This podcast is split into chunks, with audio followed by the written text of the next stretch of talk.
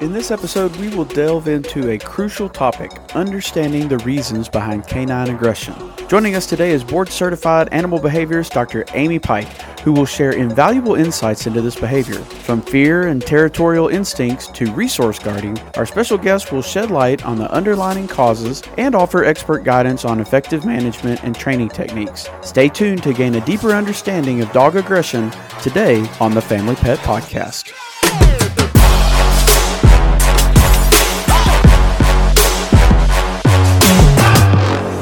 Into the Family Pet Podcast, the podcast for curious pet parents, where we believe the more you know about pet healthcare, the better pet parent you can be. I'm your host, Michael Shirley, joined once more by my older and really mean brother, Stephen. Yes, Welcome I am in, Stephen. so mean to you. Well, I, all I of our all of our listeners are going. Wait a minute, Michael's the one who makes fun of Stephen all the time. Stephen, it's not the other way is- around. Well, the reason, if you want to know uh, people, no, they the don't. The reason that I I don't give up the intro is because it would be way worse Stephen picking on me. Let's talk a little bit about growing up. Why were you so mean to me? Can we talk about that today on the podcast? I feel like I need our siblings here to all say, "Why were we all mean to you? Because you were so just not- incredibly annoying and would not leave us alone. All of us, all of us. That's not true. I felt a lot of aggression coming from you. I mean, you were the one that locked me outside in the snow in my underwear of the out of the house. awkward, okay, awkward silences. you know it. You can't even deny it. But today we are going to talk about aggression. I don't know if that was a good intro into aggression or not. But, no, it's um, not. But, but moving on. But it's staying it as the intro for today. We have a repeat guest back, uh, Dr. Amy Pike, board certified animal behaviorist uh, with the Animal Behavior Wellness Center in Fairfax, Virginia. Dr. Pike, welcome back to the Family Pet Podcast. Yeah, thanks for having me on again. Do you have any any uh, advice for the for Stephen and how Sibling to deal his- aggression how to deal with his aggression? Forty Sibling years ago. Yeah, I have a great, great advice. Uh, have an only child. That's Oh. what I was. That's true. Well, that's- it was amazing. Too late for Michael and me. I've Yeah. got four. He's got three. yep. We had oh yeah, I had two. I got convinced by my husband to not do the only child thing. He says it was because I'm kind of spoiled, but oh, we yeah. It, it's funny if you talk to all the different, uh, all of us, the four of us. We we can all tell you different. We all have different perspectives for for sure. uh huh. Uh-huh. No, the three of us all have the same perspective about you. Well, I don't agree with that. so, I saw a TikTok video that said, "Do you have one of your children that you feel like could overthrow a government, and why is it your middle child?" I was like, "Yeah, that's right." Uh, I don't know what it is about us. But. Well, today we're going to be talking. Last time you were on, you were talking a little bit about um, behavior and how it affects our feline family members. But today our episode is about our canine companions, and we're going to be talking a little bit about fear and well, excuse me, well, fear and pain and just trauma that maybe re- leads to aggression in our pets. So, um, our first question really is why do dogs act aggressively? Yeah, a nice specific question there, Michael. Let's just Yeah. give her one question and let her talk for 40 minutes. Let's ju- yeah, just Exactly. We'll, we'll stop talking Do you have for time? once. Sit Yeah. down. Maybe I should ask, what Yeah. are the most common reasons, top two that you see in your practice for dogs that are suffering Yeah. or that pe- they have been labeled an aggressive dog? What's what's Mm-hmm. up with? Well, I don't like labels. I, Okay. First of all, um, we do diagnose, but I don't like labels because any any animal can use aggression as a behavioral strategy, and that's really all it is.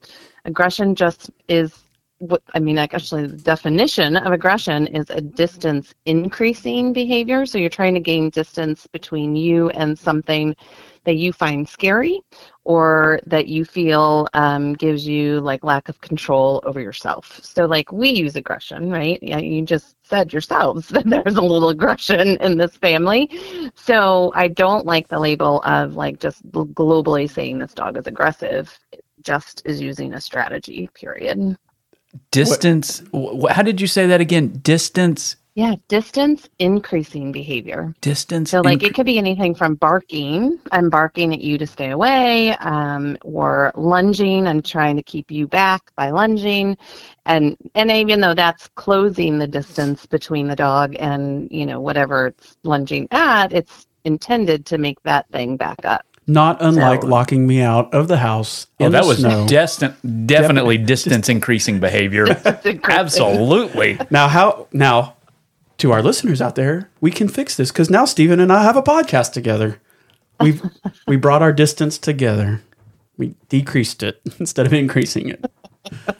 Love. So you described aggression as a reactive behavior. It's not something they particularly want to do. Yeah, no, actually, um, aggression can be really costly to the to the person or the animal using it, right? Because they can actually get injured in the process. So aggression is not something that any species takes very lightly, um, and so there's a lot of factors that play into like why why they would choose aggression over, let's say, just running away. Um, a lot of our dogs, especially, they can't flee because we have them on a leash or we have them inside a tiny little veterinary exam room, right? They can't escape. And so we limit their options of coping to the use of aggression.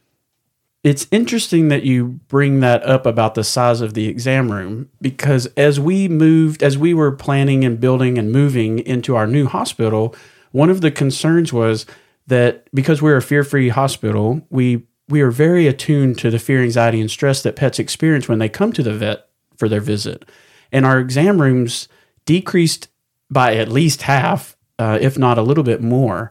And we have seen the dogs can't get away from us as easy as they were able to before. And so our team was a little bit more concerned about make sure that we're watching for signs that things are not going in a very fear-free way.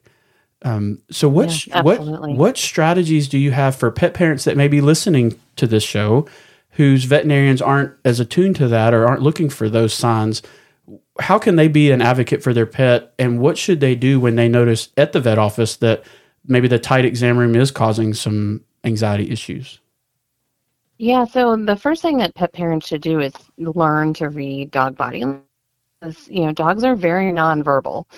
Um, and so they're going to tell us way before we actually hear anything from them and, and hopefully don't have to hear from them, you know, in a verbal fashion, but they're going to tell us long before. And so recognizing those signs of stress, like a, you know, ears are pinned back, licking their lips, blinking really rapidly, tucking their tail, maybe crouching, all of those signs, and then being the advocate that they should be for their own pet. Just like you would as a parent, if someone is making your child uncomfortable, you're going to say something, right? Speak up.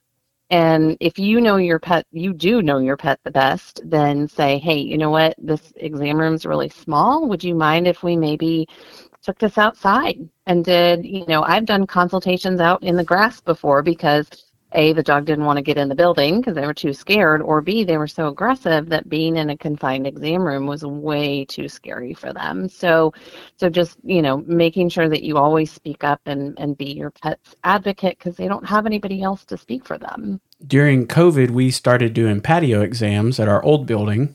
And so we found a lot of pets responded really well to that. So when we designed our new hospital, six of our 10 exam rooms have outdoor patio exam spaces that are attached. I love that. Yeah, we can we can open the door and go straight from the exam room to the patio. And that's definitely um, been a nice That's thing for those dogs that are a little bit stressed there. I want to go back to something you said about labels. So you said that you don't like labels. And I'll be honest, at our office, we monitor the FAST score, or the fear, anxiety, and stress score for our patients and keep a history of that. Our goal is that everyone is at a zero or a one.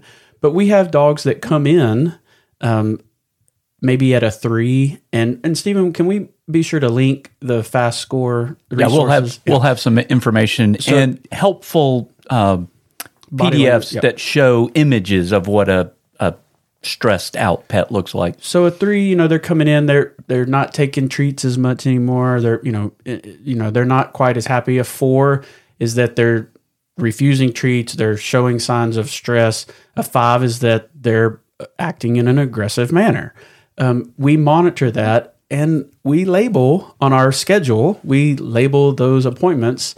I guess what I'm saying is that, or I'm asking about is that if your dog has a history, do we do we just is that how we address it? Is like our, my dog has a history of fearing induced aggression, or my dog has a history of, of this. Okay, instead of saying my dog yeah, it's, is like a, it's like a historical diagnosis. Yeah. like the cat once or dog once had a urinary tract infection, Correct. right? Like it doesn't mean it's a UTI patient for the rest of its life. So it's kind of similar Because- in that fashion. People don't like to to be told their dog is aggressive. Your dog is aggressive. That, Right. That's not a good feeling to have. Yeah. Absolutely. I mean, because that's their babies, right? When Michael started mentioning label, I thought he was going to go a different uh, path, and I want to ask that um, here. There are dog breeds that have been labeled as dangerous or aggressive. We're talking about aggression.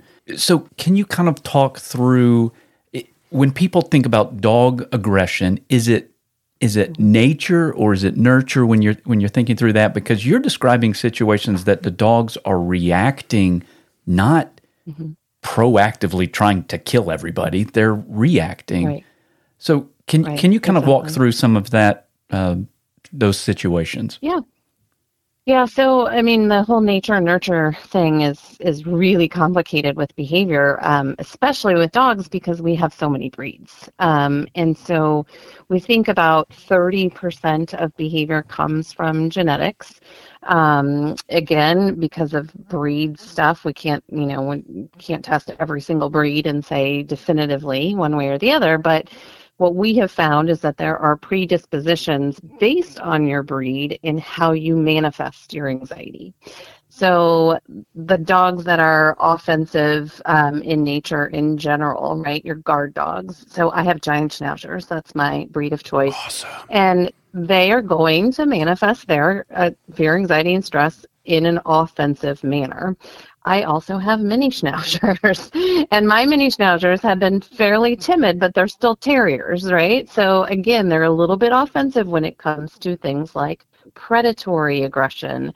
Um, so they're going to go get that cat or get that, you know, mole in the backyard kind of thing. So so while there's predispositions, that doesn't mean that every individual is going to be like that. So that's why things like breed specific legislation can't hold water because not every individual of that breed is the same. You know, I've met giant schnauzers that are like big mushes, and my first one was just like that. He set me up for failure when getting future giant Mhm. schnauzers, but he was just a big mush. He would have never hurt a fly, right? And so you can't say just because you are X breed, you are going to be aggressive, period. but their genetics 30% will of, of their behavior is from genetics and if you're if you have a herding dog they want to herd if you have a They want uh, to herd. if you Yeah. have a border terrier like we do it wants to dig and your yard is trash so i have one Yep. I love border terriers. yeah and and she's a little hard-headed you know like in my Uh-huh. that's I, i'm labeling her but but Yeah, she yeah. but it's interesting how she responds differently than our miniature american shepherd who is intense like all Mm-hmm. like not in a bad way but like she's got to have a job and so it, and then our Mm-hmm. Havanese is a bred for napping is what my wife says Right. and so Right. if if all things are equal, they all live in the same house. Their defaults are different. We could attribute that to the thirty percent. Uh, when I asked my wife, I told my wife that we were having you on the show. She said, "How?" She goes, "Could you have Doctor Pike talk to pet owners that when we ask them, hey, you have a puppy, it's not a bad idea to mm-hmm. go ahead and muzzle train them because." And, mm-hmm. and then she goes, Sometimes when I bring up muzzle training, the owners just shut me down and say, Oh, well, you're just scared of my dog breed because it's a German Shepherd. And she's mm-hmm. like, Well, I am kind of because if you don't do this right, I at least want them to know how to wear a muzzle so that if you bring them in and they're really anxious, they don't, as you said, manifest that anxiety through aggression.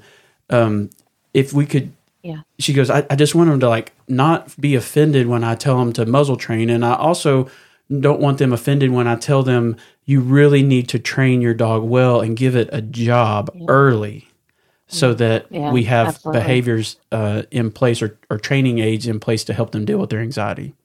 Yeah. Yeah, absolutely. Because, you know, that genetic predisposition, like you said, like the German Shepherd, or, you know, I'm going to pick on the giant Schnauzer, you are going to have to, as an owner, work much harder and socialize that much more for a breed that is already guardy in nature. Mm-hmm.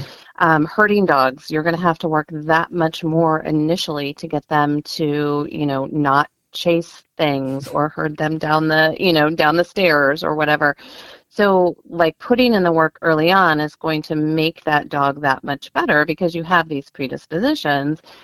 But uh, we train every single one of our puppies that comes through our puppy socialization class to wear a muzzle. And the reason is because at the vet clinic, you just never know when they might need it. They're painful. You know, they've got a thorn in their paw. Don't blame them for biting me if I go to take that thorn out, right? But if we have a muzzle that we know fits the dog, the dog is super happy to get it on um, and take treats through it then isn't that all the better versus trying to wrestle a dog down, slap a muzzle on it, and you know scare it in the process um, when we could just have had this trained behavior and then everyone stays safe? Because at the end of the day right i don't want to be bitten. Um, i don't want my staff to be bitten. There is a safety issue there. Dr pike i've got a, a german shepherd mix maverick who loves people. But when he comes to the clinic um, he comes on PVP, pre-visit pharmaceutical. He comes on medication to reduce his FAS for one reason only. he does not like needles, and oh. um, he's super reactive. He goes from a zero. He yeah. want to, he plays with you. He goes from a zero to a five in an instant about needles. I don't um, know that he's a five. It's like a four and a half. ask Yusuf. oh, ask Yusuf what his score is. okay. Okay. I associate that a needle can be painful. Can you associate the the a connection of pain? How what role does pain play in canine aggression? Yeah, pain unfortunately does play a significant role in, in canine aggression. Um, there's a couple recent research papers out that um, have shown that amongst veterinary behaviorists, anywhere from 30%, and actually most of these cases were more towards 80% of our cases had a primary pain component as an underlying diagnosis. So, especially when we have like a sudden onset of a behavior, We've never seen aggression before in this animal. Now, all of a sudden, it's using aggression as a behavioral strategy. Something painful is going on. And that can be my gut hurts, so, you know, inflammatory bowel syndrome. It can be my skin hurts because it's allergy season and I'm itchy. It could just be osteoarthritis or, you know, degenerative joint disease as we get older. So, uh, pain is my number one rule out when it comes to um, dogs or cats with aggression. So uh, at home, if our listeners are, well, my dog is starting to be aggressive and I don't know why, mm-hmm. you're saying check for pain, uh, causes of yeah. pain. Yep, go see your vet first and foremost. And share that. Excellent. How do you determine treatment for aggression? If, if it comes, if, if we refer uh, a client to the behaviorist, where do you start? Yeah, so the, the first thing that we do is um, set up really good management. So, meaning we have to basically stop the practice of the behavior. We have to keep everybody safe. Um, so, whether that means baby eats, um, tethers, um, muzzle training, um, those types of management strategies. We, um, you know, we make closed blinds so the dog isn't, um, you know, barking the Amazon truck away, those types of things. So management is the first thing. Um, and management can solve, quote unquote, a lot of issues, meaning we're just avoiding it it's not necessarily treating the underlying emotion, um, but it is preventing, you know, further aggressive episodes. And then the next thing that we're going to do is um, give them enough mental enrichment because, as you said, many dogs need a job, and most of us are not going to take our, you know, giant schnauzers out to do Schutzhund or, uh, you know, border collies out to herd sheep or anything like that, especially if you live in an apartment in the middle of DC. so giving them mental enrichment uh, in the form of like feeder toys, puzzle toys, um, even just general trick training, those types of things to really mentally stimulate your pet. Um, that's going to be our second sort of modality that we're going to use to treat. And then um, we're going to use behavior modification techniques. And behavior modification is not about like teaching the dog to sit and stay and you know go to place or any of those types of things it really is about trying to change the underlying emotion for whatever is triggering them so we use um, you know big fancy terms called desensitization and counter conditioning where we're basically just trying to change the animal's perception of whatever is stressing them out um, to hopefully be a positive perception but at least neutral right a lot of our patients in the vet clinic they're not going to love us, let's be honest. Um, but if we can at least change it to a neutral experience, um, that's all I really care about. So, and then if we need to, we might implement medications and products. So we use literally all of the same psychotropic products that they do in human psychiatry now. So Prozac, Zoloft, Effexor, all of the above, we're using them in our in our veterinary patients too. And I did not hear you say that that's a solution like on its own. It's in conjunction yeah. with. It's absolutely in conjunction with. Yeah, no medications, uh, you know, I always tell my owners it's not medications in a vacuum because medications are not magic wands. They're going to lower that emotion that is driving your pet's need to use aggression as a behavioral strategy, but ultimately we have to try and um, change that association for them as well. We sometimes as Stephen already mentioned, prescribe medications ahead of the visit uh, to the vet. Mm-hmm. Some of our clients, and this is probably uh, an us problem where we haven't done a good enough job of, um, of education. Um, some people think that we're just drugging their dog. And I'm like, well, we're mm-hmm. going to start with this to get them down. And then over time, our goal is to not use medications at all. But we have a lot of uh, work to do because they've had past trauma. Like in your opinion, mm-hmm. do dogs and, and other pets and animals do they suffer from what we consider in human medicine to be PTSD or post traumatic stress syndrome? Uh, absolutely, yeah, they do. They in fact they use dogs as the model for human uh, PTSD because we know that they have almost identical disorders to to what we develop. So sometimes you would use uh, pharmaceuticals right off the bat, and other times you would try other things first and then maybe introduce them. Yeah. How do you decide yeah. wh- which route to go? Yeah, it depends on. Um, I mean, every patient is different, and, and mm-hmm. that's also kind of the fun thing with my um, area of the field is it is not just you know oh another aggressive dog. It's you know every every patient is going to respond differently because they live in a different environment um, than the one that I just saw the owner's ability to manage the behavior is going to um, you know play a role.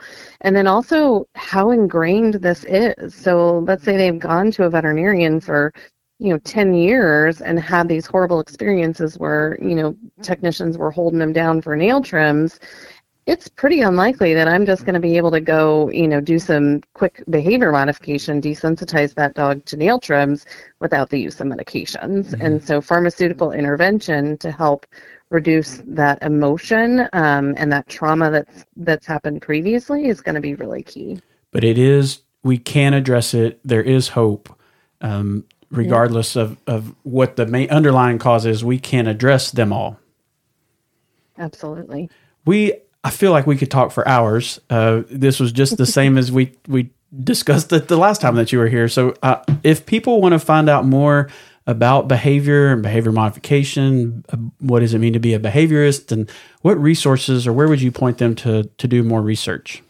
Yeah, so last time when we talked about cats, I um, gave you the book of Decoding Your Cat. This time I'm going to say Decoding Your Dog. So the American College of Veterinary Behaviorists did put out a book, um, and each of my colleagues wrote a chapter for that about every behavior problem that you can imagine in your uh, pets. But the other one I want to point out is um, actually a fear free resource. It's called From Fearful to Fear Free, uh, written by uh, Dr. Marty Becker and Dr. Lisa Radosta, one of my colleagues, and Dr. Becker's daughter, Mikkel Becker, who is a world famous dog trainer. So it's an excellent resource, especially for dogs that are stressed and aggressive at the vet clinic. We've had Dr. Becker on the show a couple of times. We need to get his daughter on here. We ha- we haven't we haven't. Yeah, she's amazing. We yeah, were she's uh, we were we're putting Stephen on it. Stephen, get it done. Book it. yeah. well, well, and and then also I'm going to point out uh, you have a podcast. Uh, can you tell us where I we can do. find that? And I obviously have dogs. That's okay. I mean- we would be. we- Sorry, it my would be a little weird if you didn't have pets, right? Yeah, that's true. Yeah, my daughter just walked in the door, so the dogs are. They're happy of to see course, her. Alerting me to her to her stranger danger. um, I, I love that when my dogs over? bark at me. I'm like, I live here. I feed you. Yeah, Stop exactly. barking at me. Exactly. So if we want to, if we, if our curious pet parents out there want to hear more from Dr. Pike and also the other Dr. Amy, where where do we go to find your podcast? Yeah, it's called the Behavior Buzz, and so it's on Spotify, Apple Podcasts, basically anywhere that you can find um, podcasts like yours. And you can find it in the show notes. We will link it. So, Dr. Pike, we really appreciate having you on the the show. You've brought us a lot of great information, but we need one more piece of information from you, and that is because it is time for the fun fact. I'm going to spare you of the horn this time. So, okay, our fun fact. You're going to help our curious pet parents out there win trivia night, or at least impress their friends and family at dinner. Dr. Pike, what is your fun fact for this episode? I'm not sure this will be on a trivia night, but you can definitely impress your friends um, and family with this one. So there are only 95 board certified veterinary behaviorists in all of the American College of Veterinary Behavior, and that includes we cover Canada, all of South America, and Australia as well. Just another example that the Family Pet Podcast We're is bringing- bringing, you the experts. Bringing you the experts time and time again. we're going to do a trivia night. We we're, we're going to do a Facebook Live event trivia night coming up. This will be one of them. Yeah, you better. Love it. Yeah. Spoiler alert. Spoiler alert. Well, Dr. Pike, thanks again for joining the Family Pet Podcast. Again, just a wealth of information, and I hope our listeners out there will uh, follow up with you if they have any questions. Check out the resources that we shared today.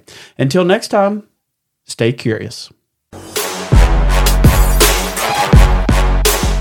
Family Pet Podcast is a podcast for curious pet parents where we believe the more you know about pet healthcare, the better pet parent you can be. The Family Pet Podcast is a production of Family Pet Health PLLC and is recorded in Murfreesboro, Tennessee. The statements made as a part of this show should not be taken as an establishment of any form of a veterinary client patient relationship. All comments are for entertainment and educational purposes only, and you should reach out to your local veterinary partner before taking any action on anything that you've heard here today. We hope that you will share this podcast with a friend, and it would mean so much to us if you would take a moment to leave a review and follow wherever you listen to your favorite podcast. Show notes, links, and videos to accompany today's show can be found at thefamilypetpodcast.com.